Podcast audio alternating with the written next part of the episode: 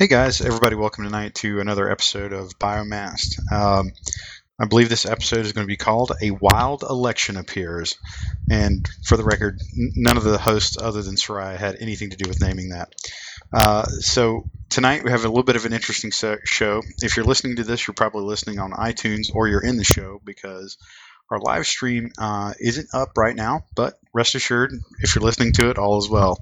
So uh, we have a pretty neat little guest panel together. It kind of came together uh, sort of out of the blue, so to speak, but we have a really nice group on tonight. So we've got Appia back uh, for her second go round on the show. Uh, Cross, Iron Wolf Saber, and Jackal, and it looks like we got Expelled Dust back. So we have basically a really, really solid panel of uh, vets and uh, experienced folks, many of which are running for the CPM. Uh, and uh, we'll be monitoring our Skype channels and tweet channels. So if, uh, hopefully we'll get some questions on those. I'll be pinging guys back and forth as we do. Uh, but like always, we'll start with some intros and talk through some things. And I think some of the topics we're going to talk through tonight are uh, a little bit relevant in terms of like what kind of events that CCP could do for the sh- for the community of Dust, and um, and a little bit about the current event that's going on, which is, kind of interesting. Get to name your own rifle, that kind of jazz, but it does encourage a fair amount of proto stomping. Not the really thing anything that CCP ever does hasn't encouraged proto stomping, so we'll kind of we'll kind of work with that, and then at some point we're all going to share who we think everybody else's theme music should be since the, the pre-show which none of you normally get to hear is is filled with uh, some pretty pretty interesting jabs back and forth about who should who should get whose theme theme music. I know that means nothing nothing to most of you that is listen, that are listening to this on iTunes, but I can assure you it was quite funny for the five minutes before we started recording, and it'll probably flop horribly when we actually try to talk about it on the show. So with that, we'll start with introductions. And uh, for the record, uh, has changed his name again because normally how we do this here in Biomast is we go right down the list of the recording room in alphabetical order and let you introduce yourself. Because he took so much shit for changing his name to Ah Soraya Zell so he could go first, he's now changed it to Candidate Soraya Zell. And I'm also still mentally moving him to the end of the line. With that, we will start with Appia Vibia. Appia, can you give us a quick uh, intro? Um, Appia Vibia, potential candidate for CPM1. Um, longtime Dust player, big fan. long time listener, first time caller. No, wait, second time. Word. I like that. Okay. And Cross. Uh, Cross the two, a member of Covert Interventions and OSG. I'm a CPM1 candidate and all around forum nerd. Yep, and he's probably got the best smooth FM guy voice of anybody in the room as well. Uh, Iron Wolf It's the Saber. beer, it helps. I love it. I'm Iron Wolf Saber. I'm CPM Zero Secretary, and I'm also one of the best. For- oh, I want to say best, but one of the mo- more prolific forum warriors. Yep. Quantity is a quality unto itself. I believe I've heard that before. Pokey? uh, Pokey Draven. I'm CEO of OSG Planetary Operations and co-host here on Biomass. And I'm also a CP1 CPM1 candidate. All right, cool. And by the way, just so everybody knows, he's the resident straight man in the room, so we can. He, he's the guy we'll play the jokes Oh, off that's of. just It'll work out well. Uh, oh, oh, you meant that way. and Black Jackal, who is, as we all know, the Thunder from Down Under. Seriously had the music queued up then anyway, just as a poke at you. Uh, I'm the Black Jackal, former CEO of the Southern Legion and founder.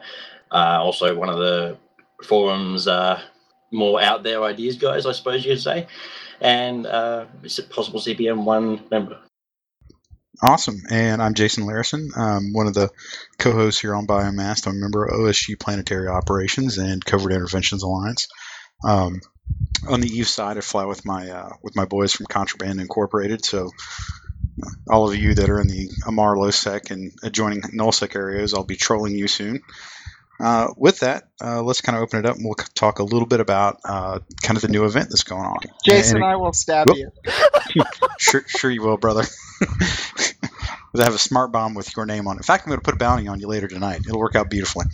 So, the um, I, go I'm, ahead, man. I'm No, go ahead. Soraya Zell. I'm an alliance leader in uh, in the alliance top men in Dust 514.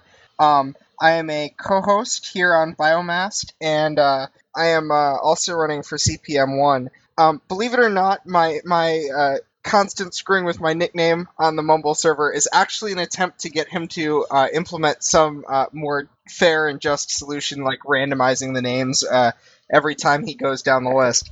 But I, I think that's too much effort for him, maybe. So you know, we'll see how we'll see if I can uh, convince him. I'll, I'll keep working on it. Um, And this is working out great. You're making me actually provide structure so that I can continue to poke you. So, Yeah. so you're achieving your intent. Right. Um. So, and and the other thing I wanted to throw out here while I have the the floor is um.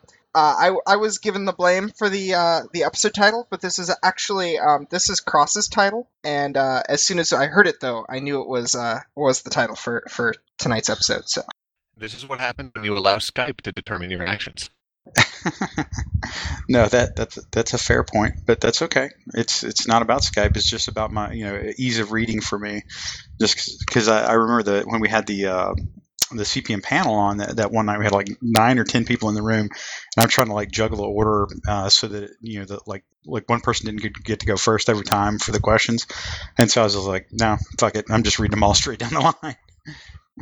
So, so with that, we'll move kind of into the show. Uh, and what we're kind of talking about tonight is, is kind of a mixed bag of topics. But one of the, the things that they have going on in game is the um, I think it's called something like uh, de- destructive data mining or some kind of jazz like that. But long story short is they have a slew of light weapons that are uh, that they've pinpointed that they're going to have an officer variant come out. And essentially, whoever gets the most kills within the next, uh, I think, a couple three weekends or something like that, uh, you you effectively get to name the weapon, you know, within some standards and decency or whatever. But you have to Well, agree agree. yeah, with you, yeah, CCP. you, you, you have to put something that's going to be acceptable to CCP. So that's that's kind of an interesting thing, and and I would like to point out, but you know, a couple things about this. One, it's this is actually something that the Dust community had pinged the community managers, the CCP community managers, about several times on uh, a variety of different forum feedback posts when they were asking, like, "Hey, what are some community events you want?" I remember reading those uh, over the last year, and and repeatedly, this is actually something that would come up where you could have events that would drive you to name have like drop suits named after you, or um, you know weapons, or you know things things like that. So so this is in in, a, in, a, in an interesting way. It's kind of something that the community's definitely asked for. Uh, and now the now what we're doing is we're laying it out. We're going to see how it uh, how this all kind of shapes out. Now the interesting thing is I think all these weapons they're talking about are essentially all proto weapons, and that does drive a lot of the proto stomping. But then again, I don't know. In all honesty, I'm not really entirely sure that it would be any more or less than you normally see on a given weekend. It probably just more a little bit attuned to it. So what I'd like to do is kind of just kick the ideas around uh, to everybody. You know, if you've got like a weapon you're particularly going for that you think you want to make a run at, let me know. And if you already have a name in mind that you're willing to share, that would be pretty cool. So uh, with that, we'll kind of start it off. Anybody want to volunteer to go first? I was just gonna say that I think it's a I think it's a really cool event. Um, because I mean, concerns about the proto stomping aside, which I think for the people the people who are going to make this run are probably proto stomping anyways in a lot of cases. Um, but I, I think the really cool aspect of it is is that uh, even you know so Dust has a certain you know we all have kind of come to the acceptance that Dust does have an expiration date somewhere, but with any luck, these sort of custom things that have been made, you know, like the naming of the planet, uh, you know, from the earlier tournaments, being able to, to be involved in the naming of weapons, those are things that can hopefully be carried through into Legion in some form, allowing Dust players kind of an exclusive uh, opportunity to make a permanent mark. Um, and I, I've always been really excited about the, the few opportunities that they allow that. Yeah, I think it, it kind of gives a, a better sense of being involved with the game rather than just logging in every day and, and you know shooting shit. I think it's kind of cool to actually have some involvement with the community and, and give them a, a sense of you know I can still change the game even though that we're, we're with the situation we're currently at. It's it's kind of depressing to to many people, but I think being able to to actually kind of get in there and, and leave your mark in, in the game is, is pretty cool. And on that note, the uh, the pokey plasma cannon will be mine. Just as a challenge to anyone out there who wants to, to go at it. Hmm.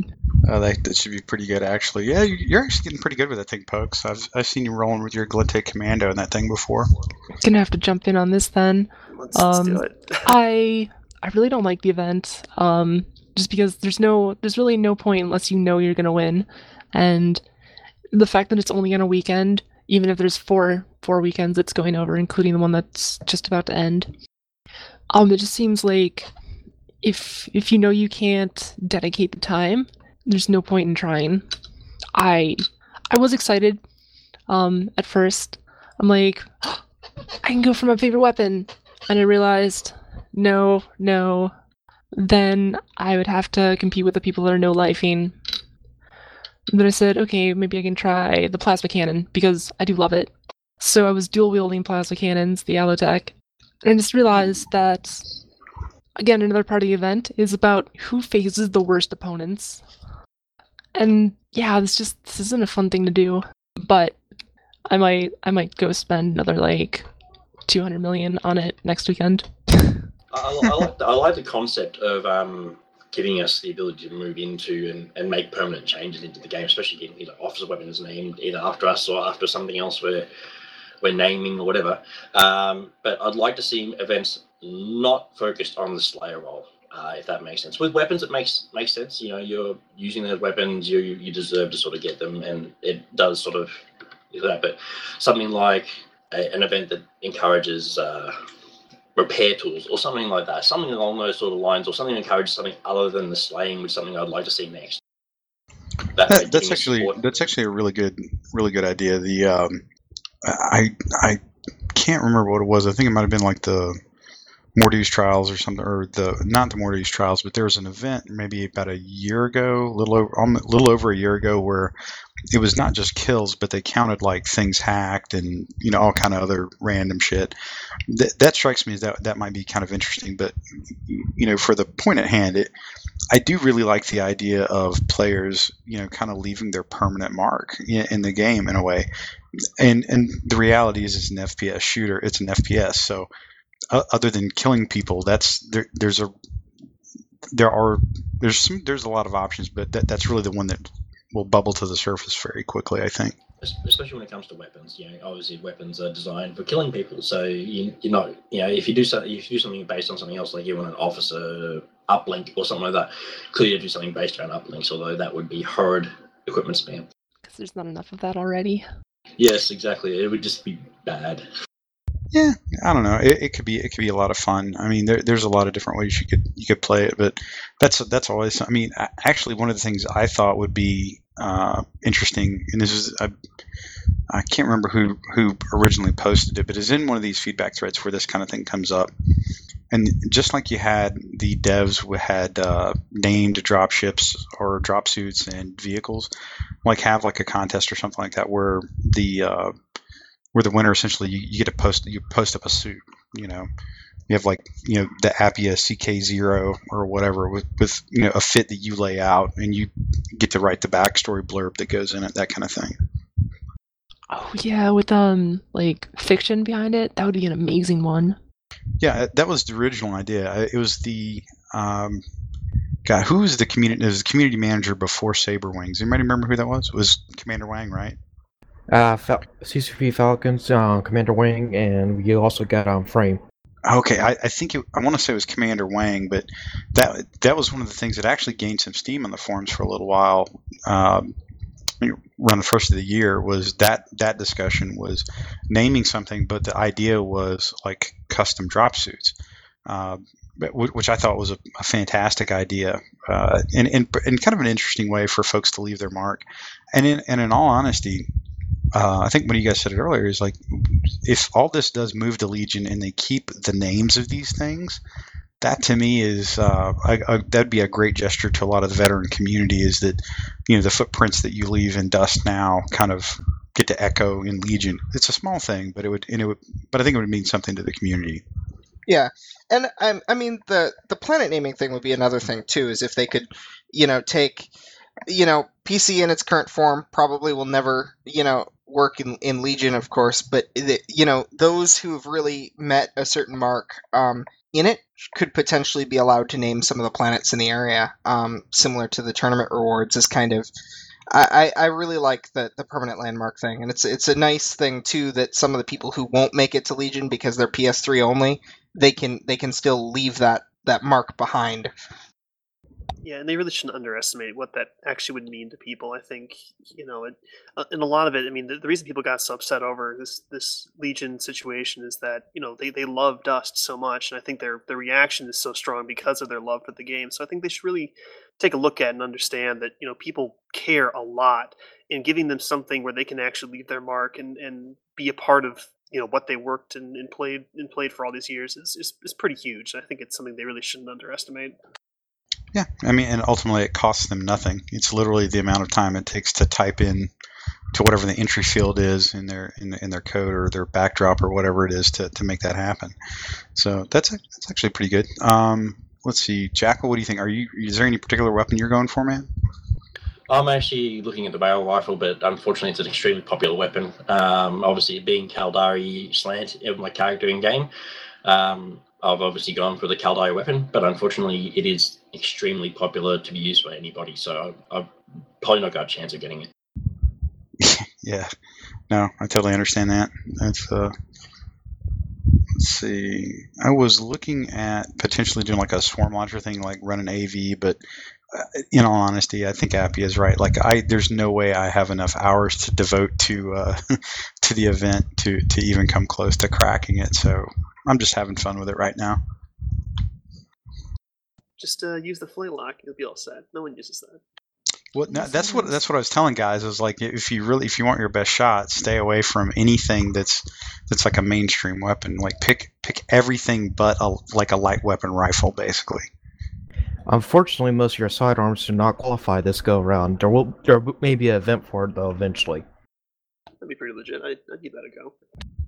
Yeah, That- the that would make it pool is pretty somewhat limited right now. It's uh, assault rifle, combat rifle, rail rifle, scrambler rifle, laser rifle, mass driver, plasma cannon, sniper rifle, swarm launcher, forge gun, and HMG, and There's shotgun. twelve. So Getting getting enough swarm launcher kills to be competitive is actually probably hard. No, I don't know about that. Uh, It's, it's if you think about it, you can do it. All you can because they're counting kills. They're not counting vehicles destroyed. Because a lot of times you can you can nail a vehicle, particularly dropships, and it's usually you know the pilot can Wait, a lot of times no, you can never get a kill on a dropship because No, all the- they get- wait. They're too long in the air, and so people just jump out and end up killing themselves by running Yeah, themselves they over. that's, that's, that's what I'm saying. Is They it's usually get falling damage, escape. but doesn't count as a kill by the swarm launcher. What you should really Yeah. do is run as a squad of nothing but swarm launcher users, and you know, just you're, you're splitting kills, but your chance of actually dropping the vehicle are a lot higher than Squad of Well, I mean- commandos. What you do is you have a whole Oh, yes. team of swarm launchers, but then you, you always make sure that that last you know burst or two goes to the, the same person. It's like playing chicken. Well, I as an Omni soldier don't have access to any prototype weapons, so I might as well just forget about this event. I, I actually understand trained problem Plasma with Cannon to Proto just to do this event. I'm I'd I'd say I'm an Omni soldier considering I've got all twenty role suits. I've got six wait, I've got twenty proto weapons. And yeah. I don't I don't think an Omni soldier should be excluded from this because you should be able to cover all aspects, including the, the prototype weapons.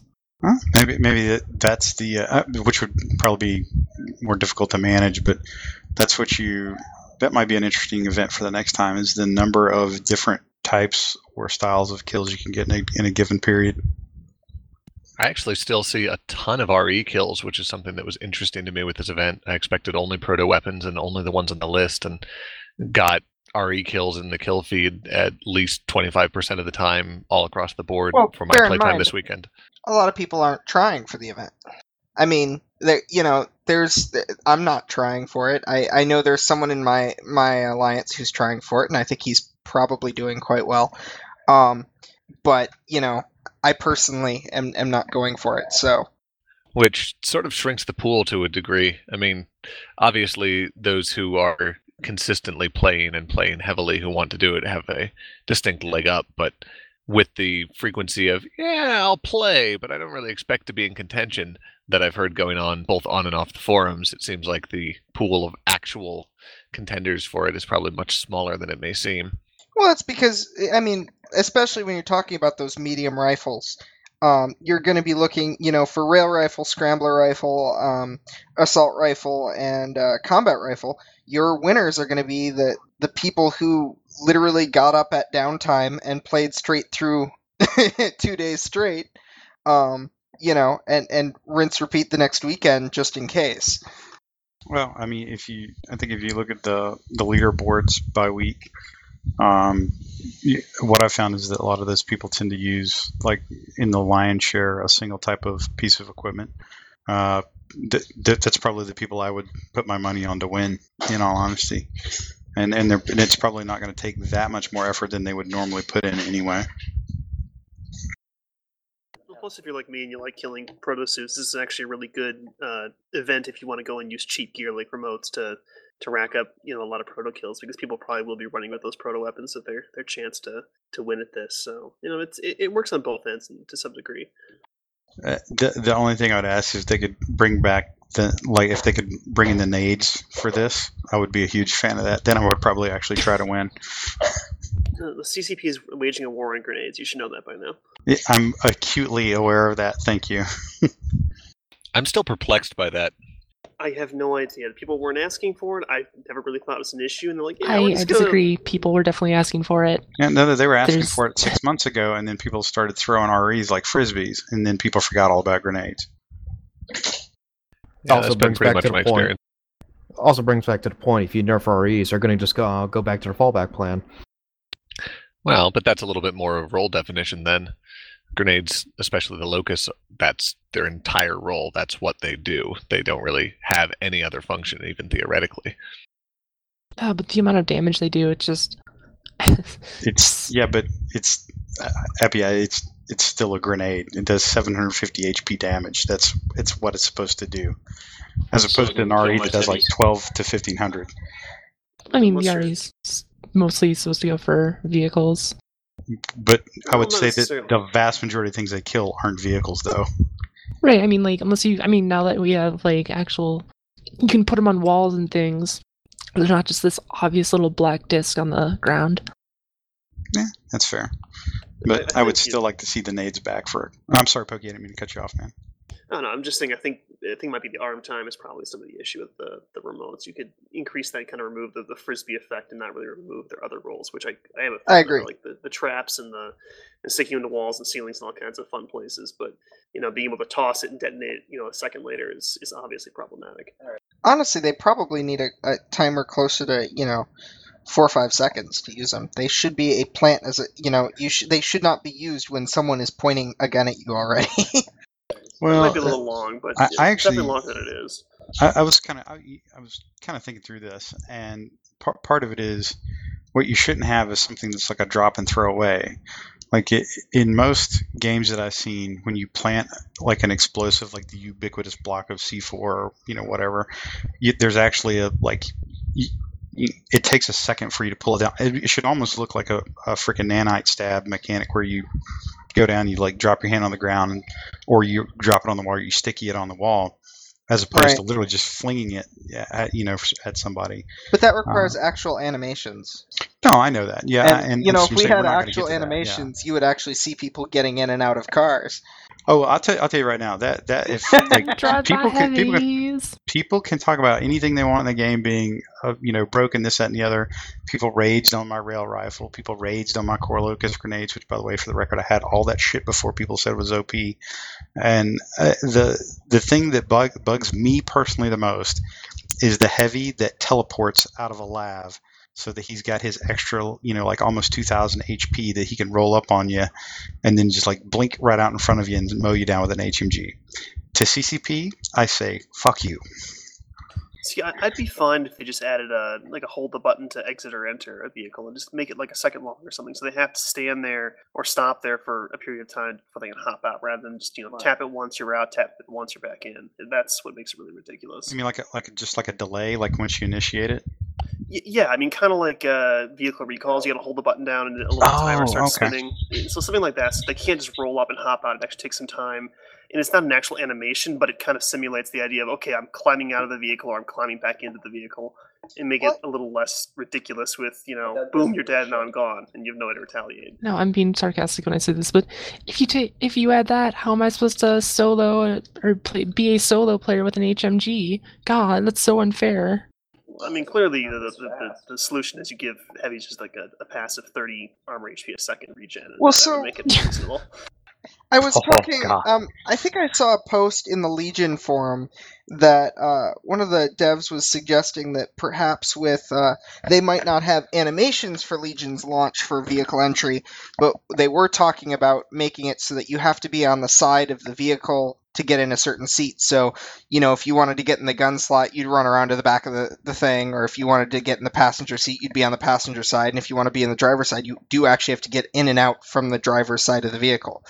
Um, It's not bad. and that that definitely seemed like an appealing idea to me. It's it's not an end all solution, but it, it does make it at least a little less uh, abusable. Um, but Well, I, I it's really the want to getting see in an isn't the problem. Is the getting out is the is Yeah. the book that kills you. I'll um, be honest. While the stuff is um, clearly broken to a degree, I don't mind the heavies caravanning around because they're the only kills I get with my proxies, and a lot more of them die that way than you might think. They use really cheap lavs most of the time. True. Uh, the, I I think that's that. I watched a guy the other night in a match effectively, like personally screen the red line, and he was he, he shall remain nameless, but he's a, very very good player.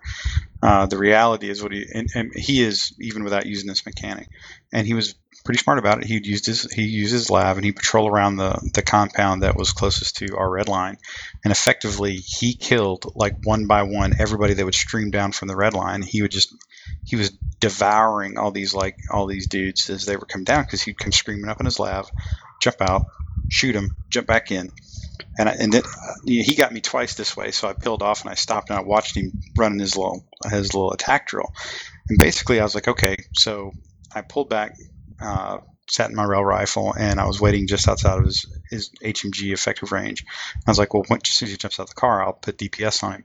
He's out of the car, kills the guy, back in the car, and I've got the reticle on target the whole time, hammering him, and I can't kill him fast enough by the time he gets back in the car. so finally, I had to had to like run run find a supply depot, then get AV. So I shoot him with the AV once, and it blows his LAV up, kills him. So then he goes back to the same compound. He just sits right inside the doorway, waiting for everybody to continue to feed in. A really smart tactic, you know. And trust me, I'm not not pinging on the guy for that, but the fact that you that a heavy who is designed not to move very well for a reason, uh, because they become you know like OP and shit. Uh, for him to basically control that much ground with that lav, mostly because of the teleport in and out mechanic, that was ridiculous. That's also the malicious scanners. They don't help. Since since maybe one, I mean, since they took away the the Logi LAVs, it's I I can I can think of ten people that I've been court Smith, and I'd include myself in this, that just run around in a BPO LAV, in a Templar Sentinel, um, and just with a boundless HMG. You can just go in, go out. You can go into the red line, get the kills, come back out, go back in, go back out, back and forth and it's just one of the best ways to rack up kills. It's completely stupid, but most of the people that are good at the game are also going to be the ones that use the cheapest, stupidest, worst tactics that are just awful. No, I, and trust me, I don't fault anybody for using the tactic if it's offered. My point is that it, it, it's a, one of the long litany of things that, that clearly should have been addressed in, in Dust and, and hopefully will be addressed in Legion and in some form or fashion. Well, and just kind of think about as we're talking about here, what you could do with that that timer concept is that you could make that timer different depending on what kind of suit you're using. So, like you said, the heavies don't move around so well. It takes them a little bit longer to get in and out of that vehicle, opposed to maybe a scout that can you know jump over the door or something. Uh, So it, it, it can it kind of encourages you know certain kinds of gameplay, knowing you've got limitations based on what frame size you're using. Yeah, no, I'll, I'll buy that. The, I mean, at, at the end of the day, the reality is if if a proto drop up link, which really does teleport you through a wormhole, is slower than you getting out of your jeep, that's that's a problem. That's a good point. So No, I'm not really a big fan of um, uplinks personally. So I knew see, I shouldn't have said that because I knew at some point the the, the thundering rumbles of uh, you know somebody doing some shrimp on the Barbie would say some shit about uplinks. All right, so Jackal, I've got I've got to ask you this: Can you tell everybody out there in the listening world why you don't like uplinks? Because you usually will stop and make sure people know that you don't uh, like uplinks, even if we don't ask you. that's fair enough. I don't I don't like passive equipment if that makes sense that you throw down and it just activates. Um, it included nanohives, by the way, and I play Caldari Logics, Logistics. Um, I don't like nanohives. I don't like the fact that you can throw them down and they just keep going. It's uh, a mechanic that disenfranchises teamwork. Um, you don't need to transport people via vehicles because you can just uplink in it. It's a lot more efficient, a lot a lot more cost efficient as well, and it just detracts from teamwork. Um, whereas if you had yeah, or something, say a spawn beacon that you can equip or something like that on yourself, that then they can spawn around you. It, it promotes teamwork because they have to be with you. You can't just drop an uplink and run off and do something else. Uh, you have to be at the points. You have to be guarding defending or whatever, or working with your team in order to effectively use it. Same with uh, ammo regeneration, uh, or you know that sort of thing with nanohives. Have a have a module you put on, a piece of equipment that passively has an aura around you that slowly increases um, ammo supplies within within the radius of you. So it encourages people to be closer to you and be as part of a team than throwing down something that you get war points from, despite the fact you're on the other side of the map that is, I, I, have to say, I know I poked fun at Jackal before we did this, but there, there's a couple things going on here at a couple different levels. They, they do generate two different kinds of kinds of gameplay, uh, and for the record, I actually think both are valid. What what I would prefer to see is uh, a bit of a hybrid where you could have like a proto module that was like a mobile CRU beacon and you know a pro you know like a proto like nano hive you know backpack or some shit. But basically you give the player both options because there are legitimate tactical reasons when you would want to hardpoint a location or put in specific types of uplinks in different places. But that, that that's the thing. I, I i want them to actually stay with the point. At the moment you can a lot of the time in say a, skirmish battle or a PC match or something similar along those lines, you can hack your home point and then virtually move on. You know, you throw down your uplinks, you, you throw down three uplinks or whatever there, and you move on. Um, when someone dies and you know someone's at your at your home point, you can just spawn back there. Or people, I've seen people suiciding in order to do it. No, no, Jack, I, I agree. If, what I'm what I'm saying is that I I think your idea has merit, but you that should be an option it shouldn't be the way because what you would then then do is define how other people should play your game as opposed to giving people an option to do either one. And i would tell you i could find great tactical use for both. Yeah, but as an option if you had the option to throw down something and then move on aren't you going to use the passive ability or option no, more often than you would use uh, the um, unless, you, unless you had some benefit uh, unless you had some huge benefit for using no, the one that you would put yourself no, I think there's there's reason to do both. In, in, fact, what I would probably what I would want to do if I was running an uplink suit, uh, if I was running a scout, you could do you could do it one of two ways. If or like a, a, an uplink styled logi, I would have one mobile and one droppable. And the droppable one I would want to put in um, essentially as a fallback spot. If all else went to hell, you always had something there. So even when you got killed with your mobile, uh, that's like a secondary. That's literally like the emergency uplink, you know, when you're trying to defend a piece of real estate or, or what have you. Or it's like the assault position that you can always stage guys on as you get, you feed into a building or a compound, get killed. But I would love to carry the mobile because as a logi, I, I, I function much better when more people are around me and the more people spawn within like a 10 meter bubble of me better i better i work so there's different uses for different ones and i would tell you if they would give war points for guys with vehicle vehicle crews which i'm by the way i'm, I'm a ginormous proponent of people having getting war points for mobile systems on vehicles driver. I would do that, and I, I think that's I think that's that'd be a highly utilized tactic. With the way ADSs can stay in the air, and you put a, a if you could put a mobile CRU on them and not really crush their tank too much, that would be a fantastic way to move guys around the battlefield. And if you could just, but I think that's something that you should get war points for. Just like when I think you stab somebody with a needle, and in a minute we'll get into why Appia thinks needles are horrible. Uh, but when you stab somebody with a needle, you should get the same amount of triage war points for the healing, which would, as you would with a rep tool. That way, it would actually encourage people to run higher quality nanite injectors. Does that I, make I sense? Problem, I think I think the actual problem though with needles is that people don't clear the area. They stab you with a needle and get the war right, point reward, then that's, walk that's off. a totally separate issue than than what I'm talking about though. It's like you're just talking about being you know smart tactical play at that point, not not just the actual mechanic of, it's not of smart the tactical play. It's exploiting a mechanic. to get war points. This is um, actually highlighting the issue with having uplinks as a spawn on player thing because you think people scream about being revived in a hot zone. If you're spawning in on someone and you can't see the area around them due to the way that scanning works, you can be spawning into fire and not know it. And that's going to be a thing that will absolutely happen if you tie spawning to someone's suit. I would really You're be- it would- it would camping make- if the person's actively in the battle. Otherwise, they're going to be really- hiding somewhere. love to see deployable spawning leave, except for maybe as a as really a thing for um, carrier class vehicles like dropships and and uh, you know uh, probably Mavs, um, because I, I would like to see more combat around like the CRU as a secondary objective as being a very important you know tactical control point, which it really isn't. Except for an annoyance that it's there because you can blow. I, I disagree with disagree, that, Zell, yeah. pretty thoroughly. But No, but, it is going on with what. Cross said, devalued. If it- um, just yeah, if if you were to spawn in on people, that would be bringing in ambush style spawn mechanics into domination and skirmish. Just Yeah. hey, let's all pile guy into this thing and kill everyone. Only if they left the guy alive. Generally, if there's only one guy left and you're spawning into a combat zone due to that, he's surrounded. He, if he's not dead, he's play, playing it. No, but I would also No, it's like that- Caldari scouts right now. If you want to keep the scans on the field, you hide. You keep the scout out of combat so that you have that asset permanently on the field. Logis would become the same thing. It's another player that will be camping somewhere away from combat, doing nothing for their passive ability to be ticking off. It takes people out of the game. It can also put people in the game, though. That's the that's the thing, and also make uh, transport vehicles a bit more uh, prolific.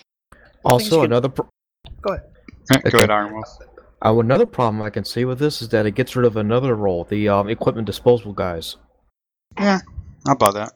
I mean, that's why you carry flux grenades for the most part. I mean, it's not really a role. It's more of um, your first target should be to take out uplinks and equipment before you push in.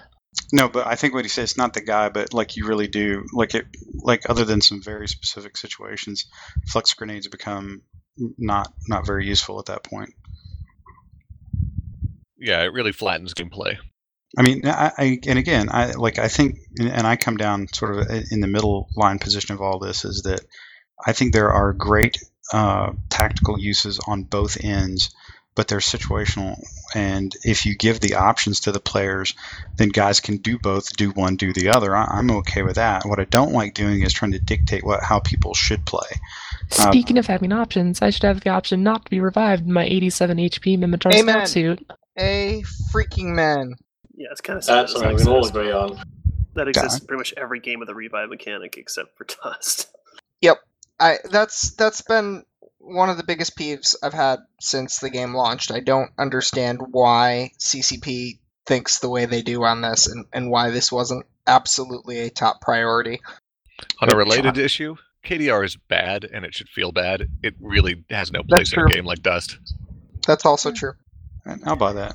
I've always liked the war points uh, per death metric because it's it's a bit more um, assuming that war points are halfway balanced, which they're usually not. But the the general concept is that logistics and uh, you know other roles like that are e- equally valued in a metric like war points per death, and hacking and, and is represented. Militia nanite injector, 60 war points per revive, takes no skill. Oh, how many? Oh, you only get 50 for a kill, and you actually have to, you know, sacrifice armor, ammo. Uh, Put yourself in Appy, danger. I've, I have to tell you this. I, I was not going to bring this up, but you, you've sort of forced my hand. Anytime that most of us see you that it, in a blue situation, everybody immediately dumps their suit and carries nanite injectors just so that we can find you on the battlefield. I want you to know that.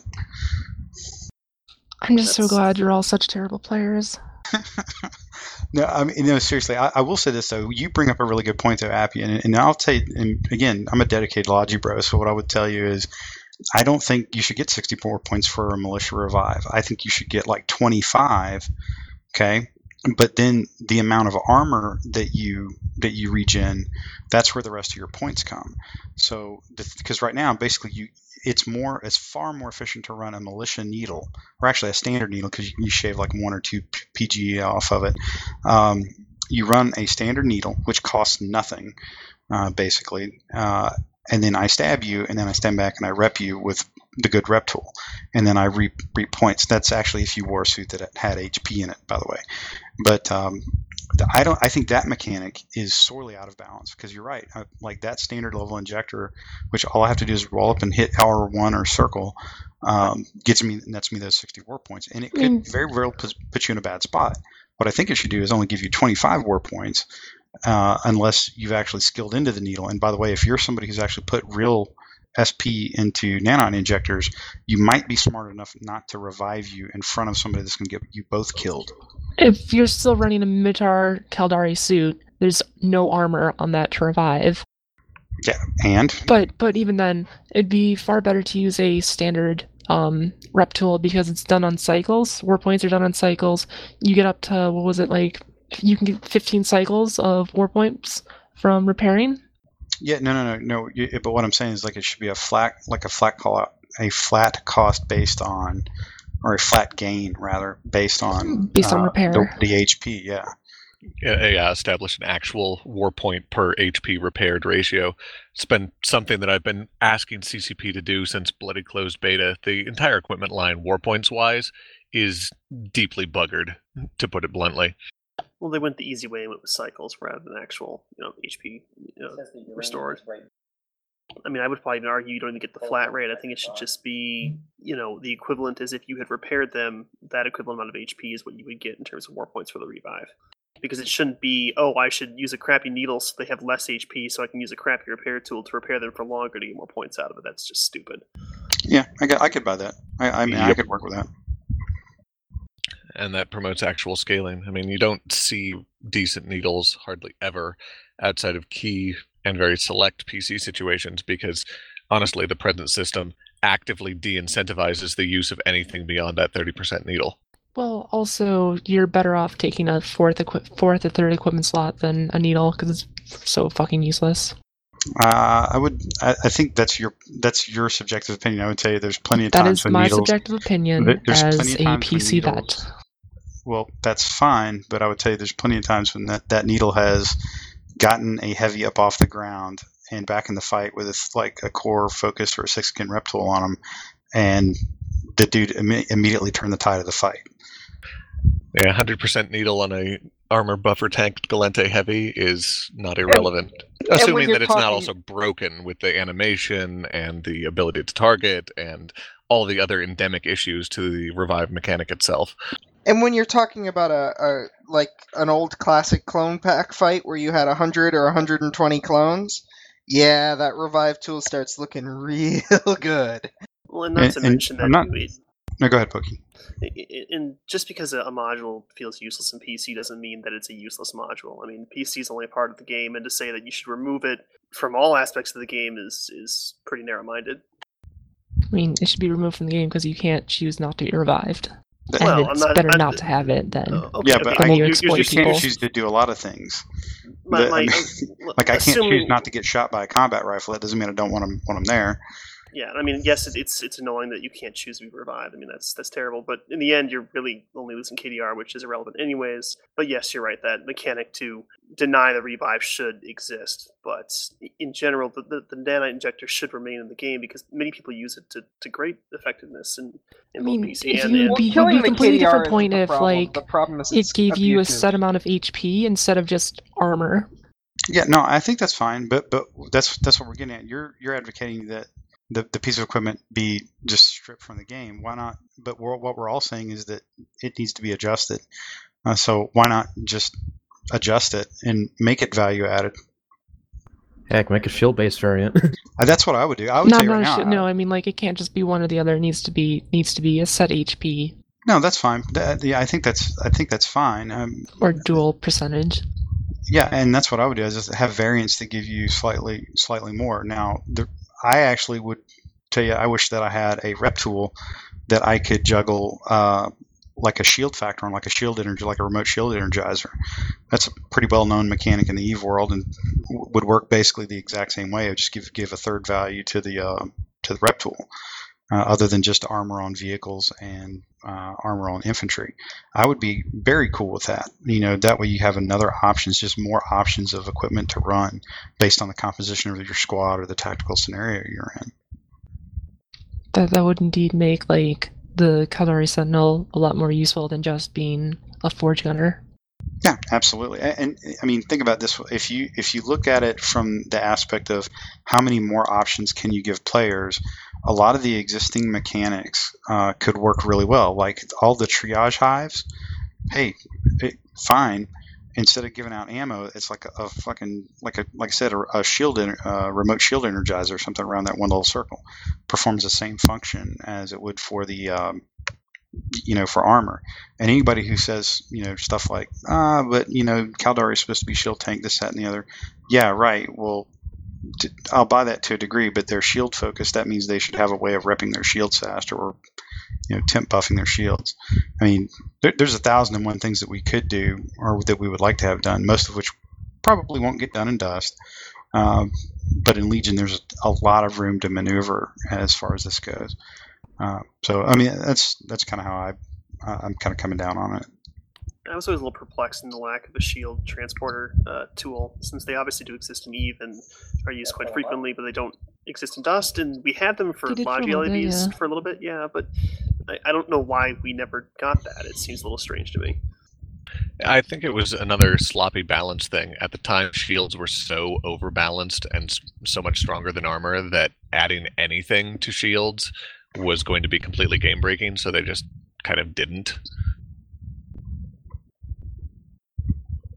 I, I, I do actually have one question to kind of tee up for you guys. Um, Expel Dust, uh, he actually dropped me a question here uh, in the Biomass Skype channel. Um, I'll, I'll read it to you guys so I don't I don't slash it real quick. Hang on. Okay. I can, uh, I can the just ask it directly. Oh, there you are. Hey, great. Well, before you do that, you're gonna have to give a quick intro. Oh, sure. Um, I'm Expelled Dust, um, CPM1 candidate, mostly focusing on expanding ways for people to build uh, third-party applications that can hook into Dust. Um, so I was just um, poking the question on the Biomass channel, which was um, just, just to kick off a conversation about um, the proposed changes to installations.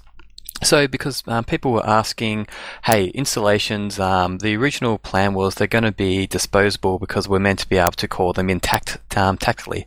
But seeing as we're never going to be able to call them in on demand, there was a question on the forums which is getting, what, 20, 30 upvotes so far of, um, hey, why don't we just buff these turret installations so that they're actually a tactical point on the map now, rather than being something which um, t- HAVs go around and just two shot.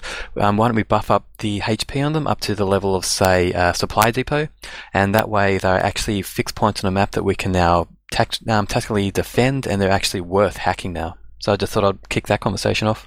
I'm I'm in a big favor of it. Um, I, I've talked about it a long time. I don't think it should be free Warpoint candy for for tank drivers.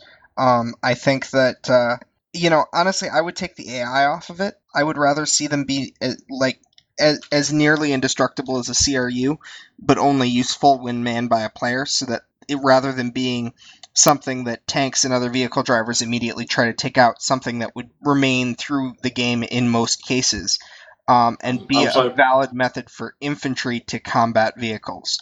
Um, I'm sorry to point out, we'll still take them out. HAV drivers will still take them out because they're Earth threat. If Even if they're blue, even if they're blue, we always want to take them out because Here's they my will not question. Be, the infantry don't don't guard them, so we will always try to take them out no matter what. If it takes you the first four minutes of the fight to clear them out, are you going to do that?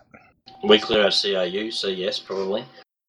I think that you'd probably find that if, if they're buffed where they should be, that uh, you would you would be handing your your a loss um, to your team by by focusing on non-moving objectives and ignoring the actual combat situation, and that's where it needs to be.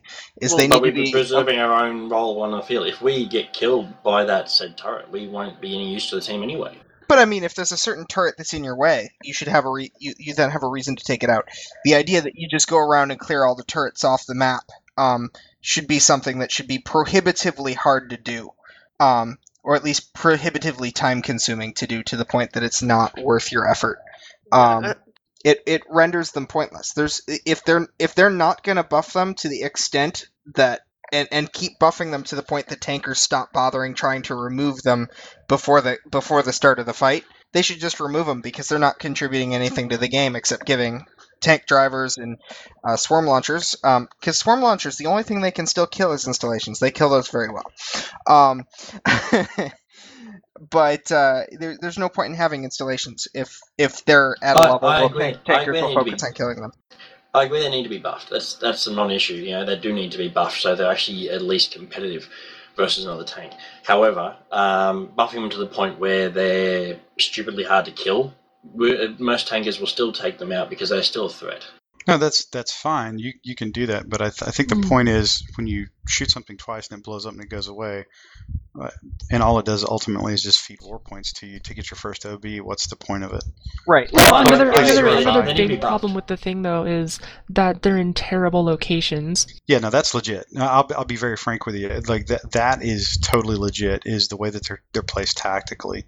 Um, I would, you know, I'd offer that maybe maybe there's a happy medium there. Is that if if they were less difficult to kill than a CRU, but clearly harder than they are now, and I think you left the AI on it, so that way when a tanker shoots it once, the turret can slew to you, and then if you do, if the tank driver who can move and get behind cover and do a lot of different things, um, it, it, you actually have to work t- to kill the thing. That that's all I would ask, honestly. I'd Yeah, I'd like that's all I um, the large blaster and large missiles to be um, normalized to be the same as the tanks because That's legit. large large missile blasters installation or sorry large missile installations can shoot you know to the end of a map to the end of a forever and the the large blaster turrets can they've still got the pinpoint accuracy that the turrets used to have on tanks but they still have the and they have the old range Yeah, I I think the key point here is that they should be more difficult to kill, but not to a point where it's ridiculous, where tankers can still take them out,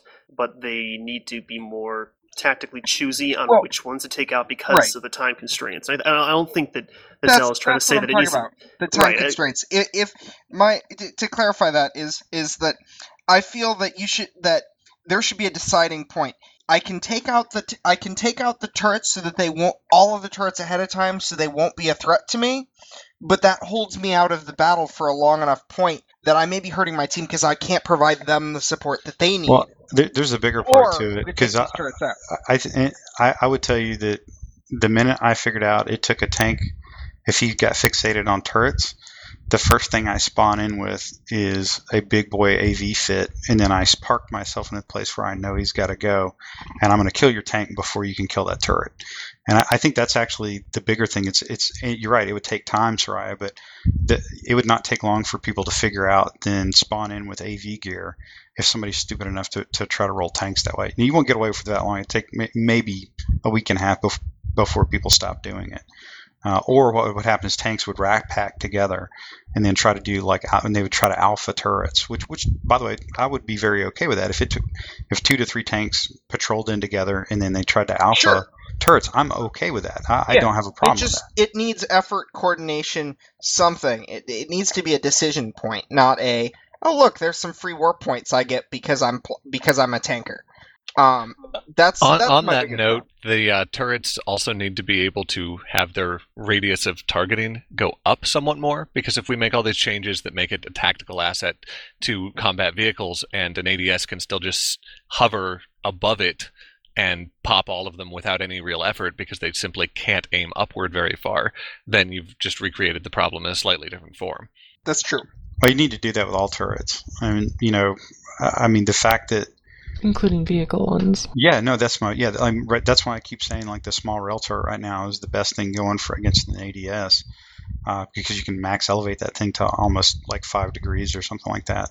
The uh, but anything else, it's you know once that ADS gets in close vertically to a vehicle, it's fucking done. They need to fix small turns and that basically the elevation relationship with the vehicle. Because if you're like park on a hill and you're trying to shoot something with your small turret, it the aiming's way off. I'm trying to think. Trying to think when I would have done that. The uh, I, I haven't had too many problems with it. I'm, I'm not saying it's not there. I just I haven't experienced that yet. it's most noticeable as a small railgun. No, I mean that's what I use almost exclusively. I did, I'm, that's what I'm saying is like I don't. I'm trying to think of a time when I remember. Are you saying like the reticle goes off or something? No, the where the shot lands and where the reticle is are two entirely different things. If you're not parked on a perfectly flat spot, I've I have not noticed that, um, and I've I've taken out more than a few dropships recently with a small turret. Hey Cross, when we were running that the other day, did you did you have any issues with the aiming mechanic on the the rail turret?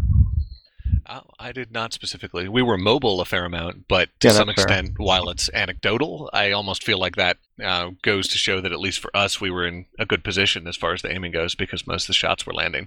That being said, what Iron Wolf's talking about is if you're not on a flat surface, and we were mostly tank hunting on roads, so we were flat Yeah, if mobile. That's fair. Okay. Also, you're aiming long. at really large targets too, so that does Yeah, help. It, it becomes a lot more noticeable on, on longer ranges against smaller targets. Like back when the, the large railguns had, uh, you know, the 600 meter range, you, it was extremely noticeable that the, the bullet did not land where you were actually aiming it. At least at the small rails, you're if you can hit it, it's probably close enough to not really notice that that uh, difference if you're on level ground. Okay. Uh, that that's pretty fair. The um, I think I think at at the end of the day, it's all about can you make more things on the map worth fighting for, and it, it sounds to me like like a moderate HP buff to to turrets would be pretty legit. I, I would also tell you, and I'll even pull pull one out of you know sort of out of the jackal you know card deck. If you cut the number of spawns that a spawn uplink could drop, uh, you know, dramatically, you would immediately increase the importance of uh, the CRU pods. And, I- and I'm not advocating for that. I'm just using that as an example of there's different ways to make things on the map other than the panel on the objective kind of imp- I really haven't experienced the CRUs being irrelevant. Experienced a lot of play, uh, players treating them as irrelevant, Now that's, but I haven't experienced them actually being irrelevant very often at all. Yeah, a I lot mean, I of the take games I, I really I really request that um the the vehicle pilots will take out the CRU because when it's when it's like near your home point in a skirmish and somebody takes that, it's just it's so incredibly inconvenient and to take it back. I would say less that it's irrelevant entirely. It's irrelevant for your team to spawn with because of drop up links. It's not irrelevant. It's the only relevance it has is that it's hard to get rid of because your only issue is if the enemy has it. You don't really need it yourself in most cases if you're if you're on a defensive side. You don't want like if you're defending, you don't even want a CRU. And because you No, have better yeah, you do. And no, the, the reason you want it is because that's usually the thing that you can hard spawn on. That's the last thing you'll be able to hard spawn on in order to try to regain the momentum at whatever location you're defending. See, that's the, that's the complete opposite way if I'm looking at it. It's it's the thing you want to start momentum after you've been pushed out on the offensive. yeah, Say because that again? It provides an instantaneous spawn point, and it's Yeah, hard. I think, it's, it's I'm pretty sure that's what I just said. Yeah, No, no, it's you're also saying for faster defense. than I was saying a for lot of. Yeah, but it, it works the same way. If you just hammered off an objective and all your uplinks are gone, that's what you can spawn in on because it takes the longest to, to kill it or flip it. Just like if you're if you're on the offense, usually the very first thing you take is not the panel, it's the CRU. I think you're both agreeing with each other. It's just either from an attacker or defender standpoint for that objective. Yeah, no, I buy that. It's al- also faster than most uplinks now. I mean, the Amarr Amarsu true. side. I mean, this kind of goes back to what I was what we were talking about earlier. Um, in that, if something is difficult to do, it should be the most efficient in doing that. So, uplinks are easy. You drop them; um, they're there. You know that you can put them wherever you want. That's easy to do. It should take longer to spawn on those. Where CRU, you actually have to get in there, hack it. It's hard pointed. You, it's only there. You, you should have a faster spawn time. And the same thing goes for kind of what Jack was talking about earlier. It's kind of a throwback to the previous discussion, but the idea of kind of active uh, active equipment. I mean, you kind of see it as in like a, a repair nanohive is easy. You drop on the ground, it reps people. You don't have to target anyone. It reps at a certain rate. Whereas a repair tool is far more efficient because you actually have to follow the guy around. You have to be actively involved in it. And and I think you know is, if you kind of maintain that philosophy, you've got a lot of options for things you can do to make things a little more balanced or interesting, without restricting people to saying, oh, you can only do it this way. So I, I kind of like to see more of that in terms of spawning and, and equipment and whatnot. And I think that could go you know a long way. I think that's pretty legit, actually. I mean, they're, they're- like I said, to, to me, it's all about how many more options do you give players, and then they can choose to take them or not, or, you know, frankly, come up with novel or emergent approaches, which two weeks earlier would have been, you know, absolute, you know, idiocy. It's like, hey, that, there's no way that'll work. But somebody figures out a way to make it work or to change the meta, and that's that's the thing that I enjoy about, you know, Dust and Eve, frankly, is that it's deep enough uh, that you can do that. I think that's pretty cool. So let's see. We've got a couple different topics bubbling up here that we probably want to talk about. Um, yep. Okay. So we got one chiming in on the, on the, uh, ask for a little bit about the election. So I guess we can give a quick update on sort of where we're at for the election. Um, my understanding is they're going to start voting on July 7th. Is that, is that what you guys are tracking? Yeah, they're gonna they're gonna have it going from July seventh to July twenty second. Um, but the the big concern right now is that uh, you know they started at the beginning of the of, of June. They started taking applications for candidates, and they've kind of been uh, approving them as they go. And in particular, a couple weeks ago, um, a list of nine candidates uh, was announced as approved, um, and then there's just there's just been this big absence of any further approvals, and we're hearing, you know, um, I believe the word is that everyone will be approved by Wednesday of of next week here, and that's going to leave them five days between being officially on the list and people being able to vote for them.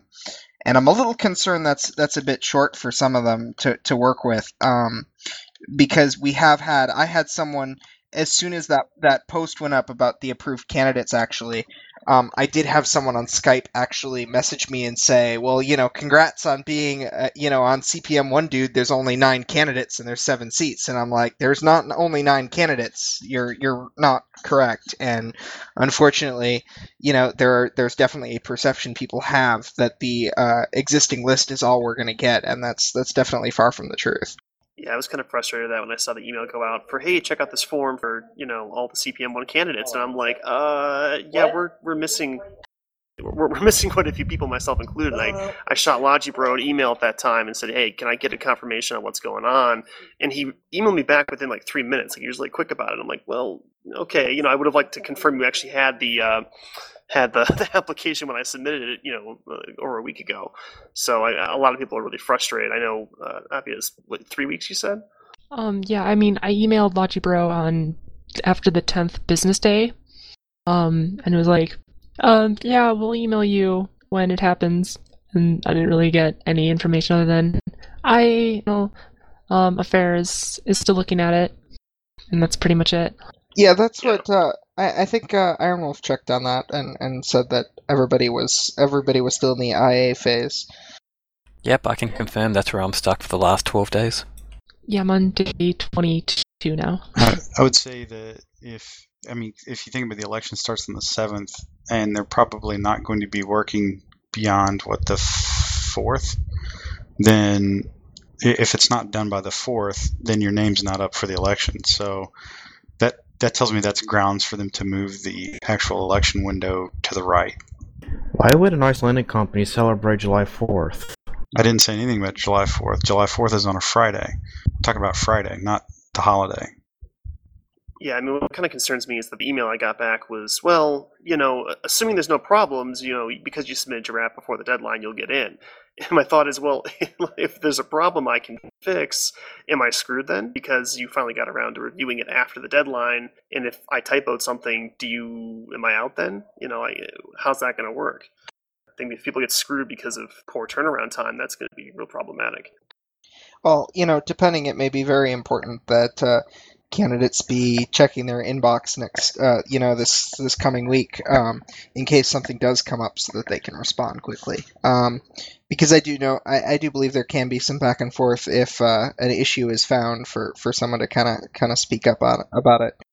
Yeah, I, and and again, yeah, I, I have a, a, certain amount of empathy for. I, I, think pretty much all of you guys are actually running, uh, other than like again, other than me. So it, I see the position you're in, and it's different because I'm pretty pretty cognizant of what's going on with the elections, and I know most of you, you know, one degree or another.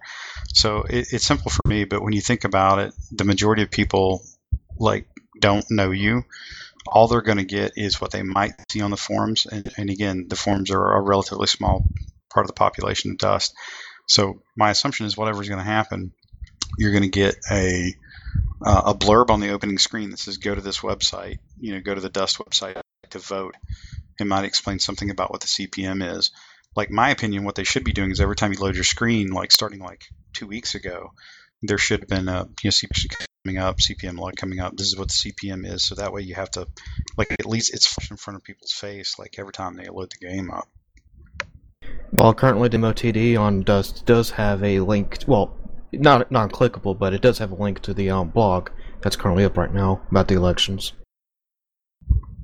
Okay, I mean, uh, I must have missed that then. yeah, I totally don't see that every time I open the screen up. I mean, what they're showing me is still the hotfix Bravo stuff. Yeah, Uh, if you have look underneath it, there's actually a next topic in the scroll down, but no one ever scrolls down. Yeah, I would have never known that. Like they need to get rid of the hotfix Bravo shit, which has already happened, and then put whatever the the current new dust stuff is up there. Well, hopefully next week they'll go all out with it. Really, I would love to see them actually, and I, I hope they push like a, an email newsletter thing about it. Um, that would be really great if they could get that going next week, um, so that everybody knows. Um, you know, even if they they haven't logged in, you know, this week or something.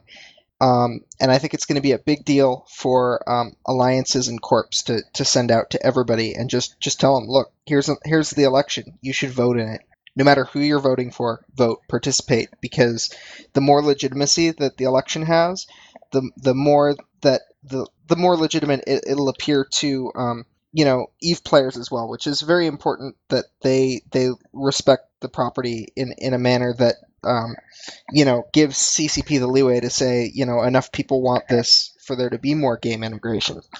Um, and I know that's a big part of having the vote match involved too. Um, you know, is is that that's a very respected organization, uh, Eveside, and um, it's pretty cool that they are going to be doing a, vote match for Dust as well. Speaking of that, if people want to submit questions for the vote match, I think they are taking them on the forum. So get on. Yeah, there there's a sticky thread for it. Um, and for those who don't know, the vote match is um, a, a pretty awesome site where um, all all of the candidates will be presented questions that they can uh, submit their answers to, and then uh, prospective voters can take the same the same questions and answer them, as well as indicating how important those topics are to um, to them. And then the vote match site will use that to um, present to you a, kind of a ranked list of how uh, closely aligned you are with different candidates. And so if you don't know everybody really well, um, it could be a really great way to, to kind of see who's who's agreeing with you on topics that you may not have seen them discuss. I also I really like that it looks like they're gonna wait to post anything until after all the candidates are up. Yeah, I'll be honest with you. It wouldn't surprise me if they move the voting period to the right, just just because of this. I mean, let, let's be real. Like if if if in general CCP works, you know, two weeks to the right of whatever date they originally set, uh, which we're kind of running true to form. And my other my understanding, maybe Iron Wolf, you can throw this, you can chime in on this, is that I I think Logibro and Rattati are kind of the only people running this election. I mean, they're the only, they're doing all the work for this, right? Uh, Rattati is still specifically working on Dust 514. He's not doing anything with the elections mostly. It is mostly still all Logibro's show. He's working closely with Web Team and a couple other community managers in order to make the election possible. Yeah, I mean that's I mean if you think about it, that's just an additional duty on top of anything else he's got going on. So And he's not Steve- just the community manager; he's also been doing some of the the work directly with the dev team as well. So it's he's he's kind of doing like triple duty or something right now because they you know got they downsized some of our favorite community members. CCP Logibro's main priority is still the CPM. He's the CPM handler, and it, thus, thus forth, it's his program. Yeah, I mean, I'm fine if, if they're running behind schedule. That's cool. Just make sure enough time is given for all things that need to happen to actually happen and not rush things. Because, I mean, kind of like kind of like I mentioned before, I don't want any issues to arise where you know you've got issues with, with applications or or like Zell said, where there's not really enough time to get your name out there if you haven't necessarily been campaigning ahead of time. You know, maybe Yeah. it an extra week may be beneficial and really not that harmful. I mean, my I told you so is that uh, I, I think I might have even said this in my initial campaign post, uh, you know, like months ago. And obviously, I didn't expect it to take uh, anywhere near this long to get to an election date. Um, but I started early um, because I, I had this feeling that when, when CCP did it, it would end up feeling very, very rushed. And, uh, you know, it, it does seem that that may be the case again. Yeah, as anxious as I am to actually have the elections done and in the bag, I would much rather them take a little bit more time and make sure that all of the candidates are not only cleared but have some time to campaign and present themselves. Because a better field just makes for a better CPM, regardless of who's on it. Absolutely. Yeah, and, and don't get me wrong, I actually I, I still have a, a, great amount of admiration for you know the work that Logibro does for you know for the community. I trust me, I'm not poking on that. I think my only point is that uh, my understanding right now is you you still have to petition to get your thread moved over to the new newly formed or recently formed rather uh, speakers area you know or candidate area. You, there, there's some hoops you got to to go through and if you're not recognized as a legitimate candidate but effectively legitimate in the eyes of CCP you're not if you're not recognized as that until immediately prior to the election that's that is honestly a little bit problematic and when I say moving to the right, you know, I, poke fun at them a little bit, but it would it seems like it would be better for them unless they're they're being driven, you know, by internal forces to, to want to push it through. And, and, in all honesty, that's fine. Too. I mean, if that's what has to happen, that's cool. Um, and don't get me wrong, I, am also not saying that uh, I'm not trying to nit, nitpick either. I'm actually really glad, as just a member of the community, that you know the elections are you know looking like they're going to come to fruition because I think we've all been waiting for waiting on for a long time. Um, and not the least of which is the folks actually sitting on the CPM zero now. Well, other than Iron Wolf Saber, who's running again, but so that, that's just one of those things that it's. I, I, I don't think anybody doesn't want them to get this right. You know, not the least of which is themselves, uh, because you know from their perspective, what they have to do is you know they they they have to set the conditions for these you know folks that they're going to work with you know to a degree for however long that CPM one's in place. Um, and I think they would prefer to get it right and have a good relationship with the player community, such as it is, as opposed to not doing it right, then having you know some kind of drama filled you know period CPM one period. Uh, but again, that's just an outsider with zero inside information, just offering a perspective on it. Um, we're hitting at about the hour and 20 minute mark, so I'll throw it up. If anybody's got any last minute topics or things they want to they want to hop on real quick or, or mention that uh, that's been going on, let me know. Uh, and if not, we'll probably start shout outs in a little bit. So you guys got anything you want to you want to kick out there one more time? I'll just like to quickly say that CPM0 is the longest cancel on either game's history so far, and it's it's been a long term for anybody just about. no, it's entirely understandable. Uh, yeah, absolutely. Okay, looks like we're going to go ahead and start up with shout outs. And what we'll do is we'll just, you know, like I said, normal normal skit, guys. Just shout out to anybody you want or for anything. So we'll start with Appia. Um, shout out to CCP Logibro for doing the election and for unbanning me from the forums back in January. That's pretty legit. okay. And candidate Sarai Zell. um, I'm I'm gonna give a shout out to to Hinox, who I, I heard uh, released a new story today, and so uh, he he deserves he deserves his uh, name and lights for that. Um, I haven't seen it yet, but I, I do hear it's out. Um, I also give a shout out to um, CCP Logibro as well, um, just just to further annoy uh, the Thunder from Down Under there. Oh, um, that means we're all doing it now.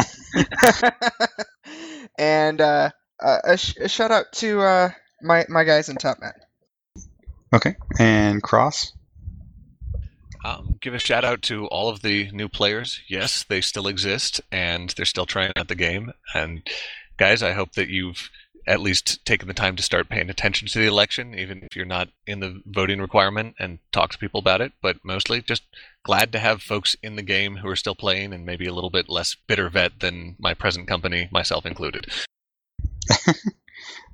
Okay, Iron Wolf. I like to give a shout out to Free Beers because despite having so many arguments with him, at least he makes me think other ways, at least. Word. Very nice. All right, Pokey. Again, a shout to Logibro. I apologize if I was a little uh, anxious and freaked out in my email when I asked for confirmation on my application, but uh, I think my concerns are understandable. But uh, you know, I appreciate you doing this for us, finally getting to push through. I think we've all been very anxious to like them to, to like harm his pet koala or something? Uh, not not quite that much, but I was I was definitely anxious because I was a little concerned about the the, the, the situation on the uh, application.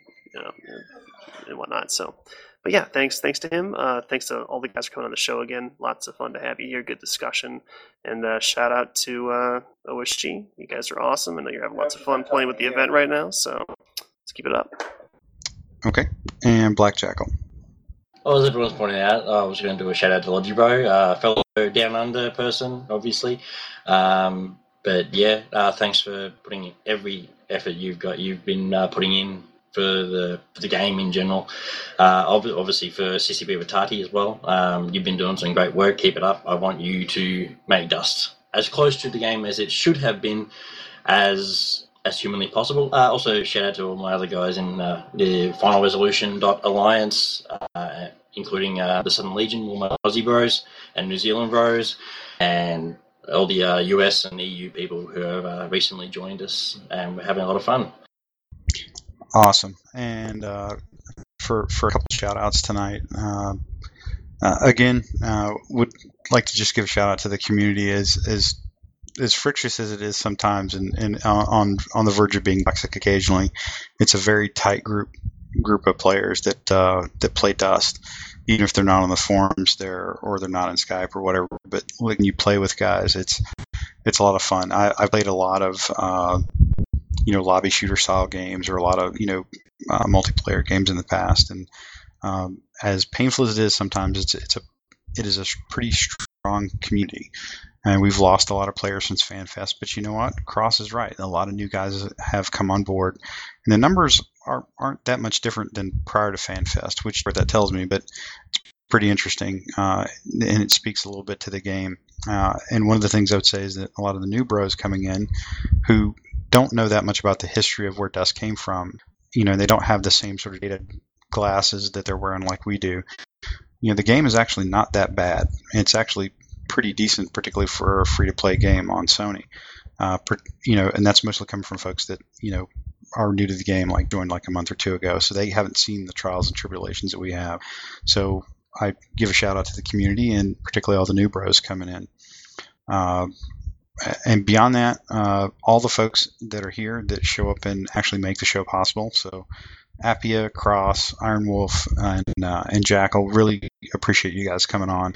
Uh, and it's a lot of fun to do this. It's one of these things that you know I could spend the time playing the game or occasionally posting on a forum or doing whatever, but it, it's a lot of fun just to sit here and talk to you guys and kick kick ideas back and forth. And it's even more it's it's even more fun for me. Uh, and this goes back to the community shout out when I can take questions that folks are asking me either on Skype or Twitter or email, and they're they're asking me, hey, can you guys talk about this on the show, or can you have this person on the show? Um, because it tells me we're actually trying to you know, we're actually reaching folks out there, and we're providing some good good content. Any MMO is all about content. So, but it also it also it. tells you that talking about the game is more fun than playing it sometimes. Just sometimes. Well, it, it, can be. It, it, could always be fun. But I, I, I, can I will tell you this though. This is kind of the last thing before, before I close this out. Every time I've come off of one of these Sunday night uh, episodes, I will take something somebody else said that they did in the game, and I will try it usually that night or, or on Monday night, and, and, I usually have a lot of fun doing that. So Yes, I know, and I got my free plasma cannons the other day, so I'll probably try them out. So, I, Especially the roast shake. Oh God! I, last thing I want you you helping me on anything, man. What's that supposed to mean? Happy, I love how that was whispered too. It was it was like it was like a, a just just like a, a you know subconscious subliminal uh, message. Yeah. Yeah, subliminal message. Plasma cannons, plasma cannons, plasma cannons. It was the little CK0 scout suit, like sitting on my left shoulder, and the little like you know Caldari fat guy sitting on my right shoulder talking to me. It's funny. Um, so conveniently, they're both me. Yes, I know. we, we, will close this episode out. Otherwise, we probably just keep talking for the next couple hours. But because uh, we do have a lot of fun on this show, guys. So um, appreciate everybody listening. Sorry that the live stream wasn't up. Uh, we do apologize for that but we will have this up on iTunes uh, directly probably tonight. Ryan is very quick about that. And again, any feedback on the episode is, or, or really the show in general, just get a hold of me, Pokey, or Shia. Uh, we're very accessible to this. Just get a hold of us, and we would love to take your suggestions. If you have topics you want to put up, or if you have very specific guests you want to bring, or something like, just let us know. And who knows, maybe we'll even have Pinox come on and do a reading one time, as long as we can make there's no kids in the room. Yes. So, all right. It's Uh, thank you. plus. There you go. All right, with that, thank you very much, and this will close the Biomass show. And cut.